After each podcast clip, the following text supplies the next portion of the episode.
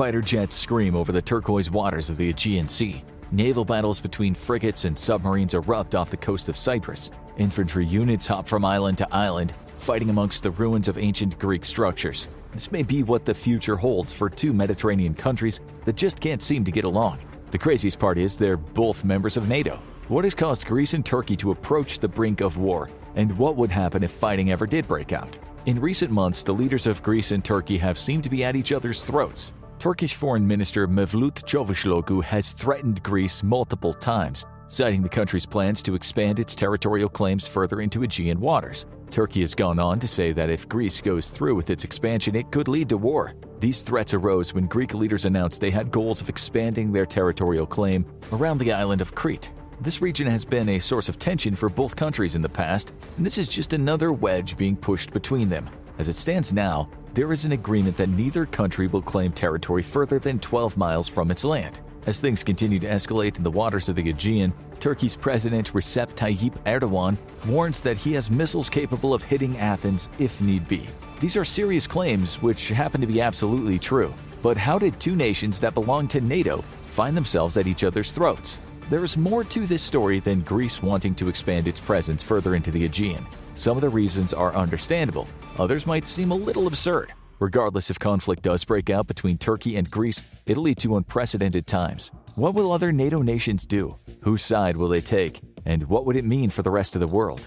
Let's start from the beginning. For thousands of years, the peoples of Greece and Turkey have been at odds with one another over territory. Before both Turkey and Greece became independent nations, their lands were part of multiple different empires. The ancient Greeks controlled much of the region at the height of their power, while the Persian Empire controlled the same regions at different times in history. Both countries found themselves under the rule of the Ottoman Empire, but in 1822 Greece gained its independence. Then, after World War I, Turkish nationalists rose up against Allied occupation and established the Republic of Turkey. Disagreements over land and ethnic identity have never really gone away between the two countries, and this boiled over into modern times. One main source of contention is the island of Cyprus, which lies right off the southern coast of Turkey.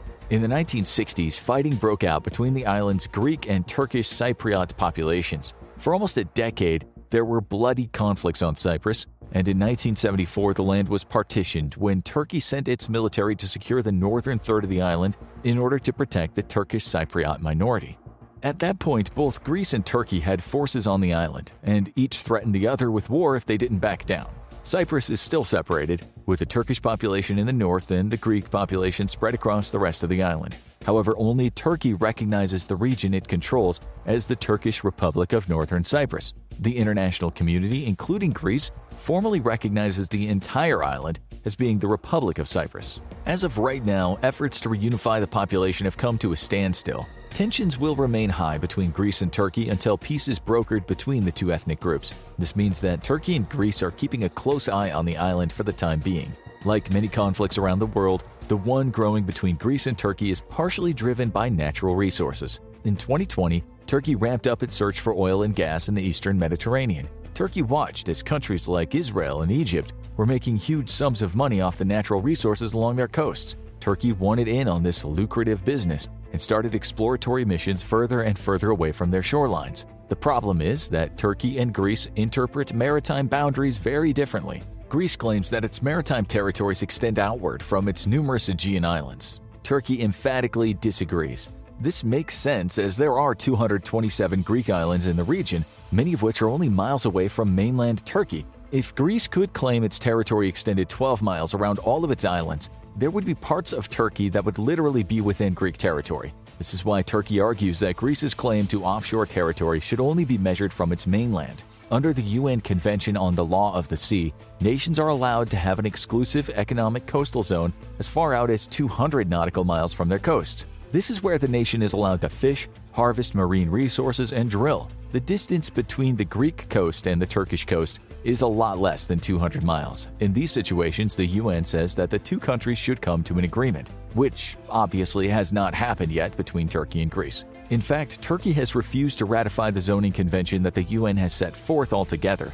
Turkey maintains that each nation only has a claim to its legal territorial waters, which extend no more than 12 nautical miles off their coast. They also state that since they recognize northern Cyprus as a part of Turkey, they have a claim to the resources off of its coast where there just happens to be fossil fuel deposits. This has been a point of contention for the Republic of Cyprus and, in turn, the country of Greece. There will likely be a constant fight over the natural resources in the eastern Mediterranean for the foreseeable future, and this is one dispute that could very likely lead to a war breaking out between the two nations. Coming back to the numerous Greek islands, there are actually more tensions around them than initially meets the eye. In 1987, Turkey and Greece almost went to war over the right to drill in the Aegean Sea. Since then, both nations have claimed that they should be able to harvest the natural resources of the region. Greek citing the proximity of their islands to oil and gas deposits, and Turkey claiming the islands hold no significance when claiming nautical territory. However, it is not just the seafloor that the two countries fight over, it's also the uninhabited land in the region.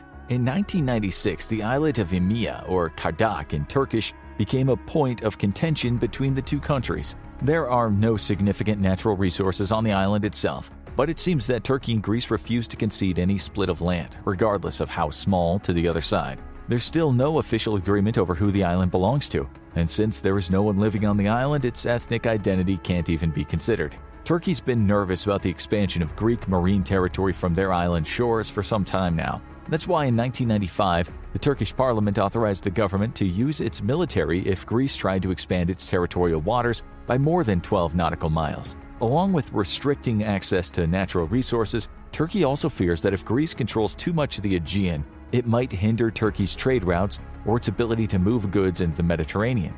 But Turkey isn't the only one making questionable moves with its military decisions. The Dodecanese Islands were ceded to Greece by Italy after World War II, with the stipulation that they remain demilitarized. Turkey favored this decision, as the islands lie only miles away from their coast. However, recently images have surfaced of Greek soldiers deploying to the shores of the Dodecanese Islands. This led to Turkey warning that if Greece kept a military presence on the islands, it could lead to a military response from their own forces. Greece claims that they were only carrying out a routine rotation of groups, but it does seem like they were intentionally poking the bear just to see how far they could push their luck by breaking the non militarization pact of the island. With all of the ongoing squabbling over the islands and the waters in the Aegean and eastern Mediterranean, it's probably coming as no surprise that the airspace in the region is also highly contested. Greece claims its airspace stretches 10 nautical miles from its land, while Turkey says it only reaches 6 nautical miles. At this point, it seems like they're just looking for reasons to go to war. It's worth noting that Turkey doesn't claim that their land, air, or sea territory should extend beyond 6 miles from their own borders. What they want is for the area around the Aegean to remain international waters and airspace. Turkey definitely has made some questionable claims, but for the most part, it's not trying to incorporate the contested areas into its own borders. Turkey just doesn't want Greece to control the entire Aegean Sea, which seems like a reasonable request. Sometimes, when countries are threatening each other with war, we often forget about the local populations who are just trying to live their normal lives. I mean, just ask Europeans affected by the invasion of Ukraine. Until this is all over, an entire continent has to monitor its fuel consumption. Or next winter, millions will face freezing temperatures, debt, and extreme poverty. Wars just burn through resources so quickly, it can leave the local population stuck with price inflation. It's happened after every major war in US history, but like I said a couple weeks ago, this time around is different. Between the pandemic, the invasion, and interest rate hikes, we're in a perfect storm for multiple markets to implode at once. So, taking financial action now is key. And while most investment assets suffered their worst losses since the 2008 financial crisis in 2022, today's sponsor, Masterworks, paid out over $25 million in total net returns to their investors by giving them unprecedented access to an exclusive alternative asset class with historically strong performance. I'm talking about contemporary art. And now you can invest in shares of contemporary art from legendary names like Picasso, Banksy, and Monet in minutes for a fraction of the cost. Every Masterworks exit to date has returned a profit to investors like you. Just take a look at this performance. The results speak for themselves. With nearly 700,000 plus users, Masterworks offerings have sold out in minutes. They even had to make a waitlist for new users, but I got special access for you guys to skip it. So click that link in the description right now. Turkish President Recep Tayyip Erdogan claims that the ethnic Turkish peoples residing in the Thrace region of Greece have been discriminated against for some time the government has been accused of closing Turkish schools in order to assimilate the population into a more Greek centric culture. The president of Turkey was so outraged by what he saw during the first visit of a Turkish head of state to Greece in 65 years that he demanded the Treaty of Lausanne be re examined. This treaty is what ended the conflict between the Allies and the Ottoman Empire during World War I. Erdogan wants the revisions to include more rights for Muslims in Greece. The leaders of Greece deny any type of discrimination has occurred within their borders. They also threw a jab at the Turkish president by mentioning how Greek Orthodox schools have been shut down within Turkey. It was also brought up how the current administration has converted Istanbul's Hagia Sophia, which was built as a Byzantine cathedral and more recently functioned as a museum, into a mosque. The structure has also served as a mosque, but the restriction of access to what is a UNESCO heritage site sent shockwaves through the global community. The most recent conflicts that have led to an escalation of tension in the region are the military exercises that Greece has been conducting on the islands of Rhodes and Lesvos. The two islands are incredibly close to the Turkish coasts, which has caused a lot of concern for Turkey's leaders. They claim that the deployment of troops to these islands is a violation of their non military status as declared by international law. Greece claims that the only reason it sent military forces to the islands is because of the buildup of a sizable Turkish military force in the western part of the country. Greek leaders claim they're only defending themselves against a potential attack. It's kind of like the chicken or the egg. Which came first, a mobilization of Turkish forces or Greek forces? Either way, relations between the two countries have never been good, and anxieties only seem to be getting worse from the issues that have ensued for decades. Now, this begs the question what would happen if a war between Greece and Turkey actually broke out? This would be an unprecedented situation as both nations are members of NATO. The NATO pact states that if war is declared against one of its members, then the other nations will come to their aid. But if both countries are part of the organization, who will get the support of the alliance? The scenario seemed so unfathomable that NATO agreement doesn't even address it. Article 8 of the North Atlantic Treaty states that each party undertakes not to enter into any international engagement in conflict. The whole point of the treaty is to maintain peace. Therefore, if Turkey and Greece start a war with one another, they both might be kicked out of NATO and left to resolve the conflict on their own. In this scenario, no other NATO nations would join the dispute, at least officially. However, since Greece is part of the European Union, things might become a little more complicated. The EU has the Common Security and Defense Policy, which means that if one of its members is attacked, the others will come to their aid. It's unclear what would happen if this policy came into direct conflict with the North Atlantic Treaty, but it is possible that other members of Europe might help Greece in a war. What it actually comes down to is who fires the first shot. In Article 5 of the North Atlantic Treaty, it states if a NATO ally is the victim of an armed attack, each and every other member of the alliance will consider this act of violence as an armed attack against all members and will take actions it deems necessary to assist the ally attacked. What this could mean is that if Greece fires at Turkey first, NATO might be under obligation to come to Turkey's aid as they were the ones who attacked. The opposite's also true. However, this conflict may not have a clear aggressor, which would make NATO's decision on what to do much more difficult. If war broke out between Greece and Turkey, other NATO nations could just stand by and do nothing. If European countries decided to pick a side, the United States might not want to get drawn in. A scary thought is that a conflict between Greece and Turkey could tear the alliance apart, which could lead to other countries taking aggressive actions toward members of NATO. Or perhaps while NATO is busy fighting amongst themselves, countries that have their sights set on their neighbors might take the opportunity to expand their borders. It's almost impossible to predict what would happen if Greece and Turkey went to war. But when we look at each country's military, one nation seems to have a clear advantage. Greek soldiers stationed on the islands close to Turkey have been keeping tabs on their military movements. Tanks, troops, and aircraft have been spotted at key military installations near the coast. A Turkish corvette patrols the waters of the Aegean. Both militaries are on high alert, and it doesn't help that the war between Russia and Ukraine rages just across the Black Sea. A Greek exploratory vessel scans the bottom of the seafloor, looking for any anomalies that might indicate there is oil or natural gas present below the surface. Suddenly, it picks up a strange reading. There is something large moving underneath the ship. A Turkish submarine rises to the surface, warning the Greek ship that it's in international waters and does not have the right to drill unless there's an agreement made with the other countries in the region. A Greek frigate spots the submarine and the Greek vessel. It changes its course to investigate what's happening. When the Turkish submarine sees the Greek ship approaching, they panic. Miscommunication between the sailors and the ground forces make it seem like the submarine is under attack. Turkey decides to launch its fighter jets to deal with the problem. The aircraft fire on the frigate. War begins. The Hellenic army consists of around 385,500 people, only 130,000 of which are on active duty. They're informed that the war between Greece and Turkey has broken out. Much of the fighting will be done in the waters of the Aegean, and the skies over the region, but the troops start preparing to launch an invasion into Turkey just in case. Turkish troops number at around 775,000, with about 425,000 being active. These soldiers prepare for an island hopping campaign to seize control of the numerous spits of land that litter the Aegean and eastern Mediterranean. Turkey launches an air assault with the contingent of their 205 fighter jets. The majority of their air force consists of the F 16 Fighting Falcon, which was designed by the United States. These aircraft are deadly and are supplemented by almost 50 F 4 Phantom IIs. The Greek Air Force responds with 159 of their own F 16 Fighting Falcons, but they are vastly outnumbered. Turkey gains air superiority over the Aegean, which allows their invasion force to slowly push closer to Greece.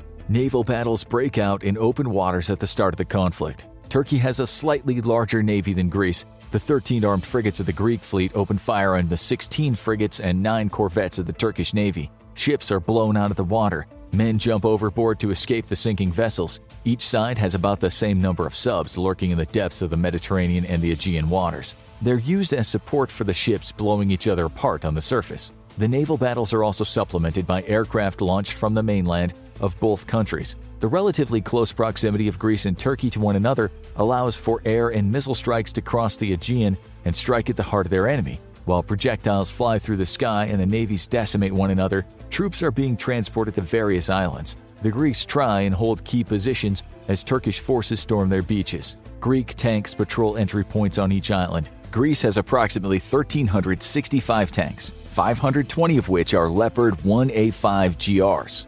These German tanks provide massive firepower and are formidable against enemy infantry and armored vehicles. 590 self propelled artillery vehicles are deployed throughout Greece, while another 729 towed howitzers are entrenched in key positions. The Turkish army loads hundreds of their 2,229 tanks onto transport ships, which bring them to the islands closest to the mainland. The armored force consists of 750 M48 Patton tanks, 355 Leopard 1s, and 339 Leopard 2s. Turkey has almost twice as many tanks as Greece, which means they'll have the upper hand if it comes down to armored battles. Their tanks are supplemented by 1,038 self propelled and 2,107 towed artillery. Greece will have a very difficult time winning a land battle if the war makes it that far. Using sheer numbers, the Turkish forces slowly push Greece back to its mainland. Both navies have been decimated, and Turkey has maintained air superiority over the Aegean.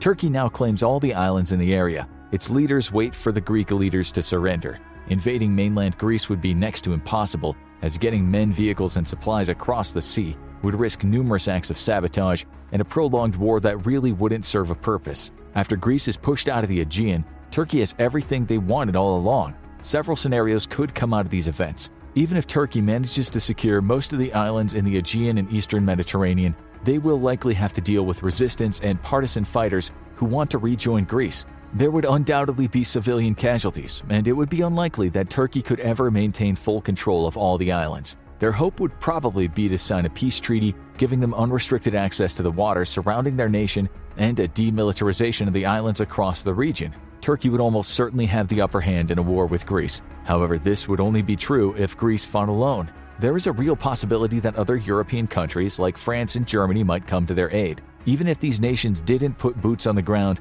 they would probably still send aid and military supplies to Greece. This could end up being a similar scenario as to what is happening in Ukraine right now, with Western countries sending aid to help the Ukrainian military fight off the Russians. That being said, other European countries might not have the resources to send assistance to Greece as they've invested so heavily in Ukraine recently. Therefore, if a war broke out between Turkey and Greece in the near future, Greece might be on its own. Even if Greece did have to go it alone, we know that the size of the military is not the best indication of how successful it will be in a war. For example, the Russian military was many times larger than Ukraine's, yet almost all indications point to a Ukrainian victory in the war. Could the same thing happen between Greece and Turkey? These two militaries are much closer in size than Russia and Ukraine, so it would all come down to strategy. The fact that most people on the islands in the Aegean and eastern Mediterranean identify as Greek means that it would be very difficult for Turkey to hold these pieces of land indefinitely. The war would likely end up being a constant back and forth of one military taking a set of islands only to lose it to their enemy as counteroffensive after counteroffensive is launched. The most influential aspect of the war would be NATO's decision on who to support. there's little chance that the rest of NATO would just let the two countries in the organization go to war, remove them from the alliance, and then wipe their hands of the whole situation. If conflicts broke out between Turkey and Greece, it is likely that the other NATO nations would step in to de escalate the situation before it got too out of hand. If one country refused to stand down while the other was willing to enter into peace negotiations, it would make NATO's decision of which side to back much easier. Since NATO was set up as a peacekeeping force, it would side with whichever country was trying to peacefully end the conflict. This is likely one of the reasons why both countries are full of threats, but neither is willing to be the aggressor. Now watch, these countries are impossible to invade, or check out the fall of Constantinople.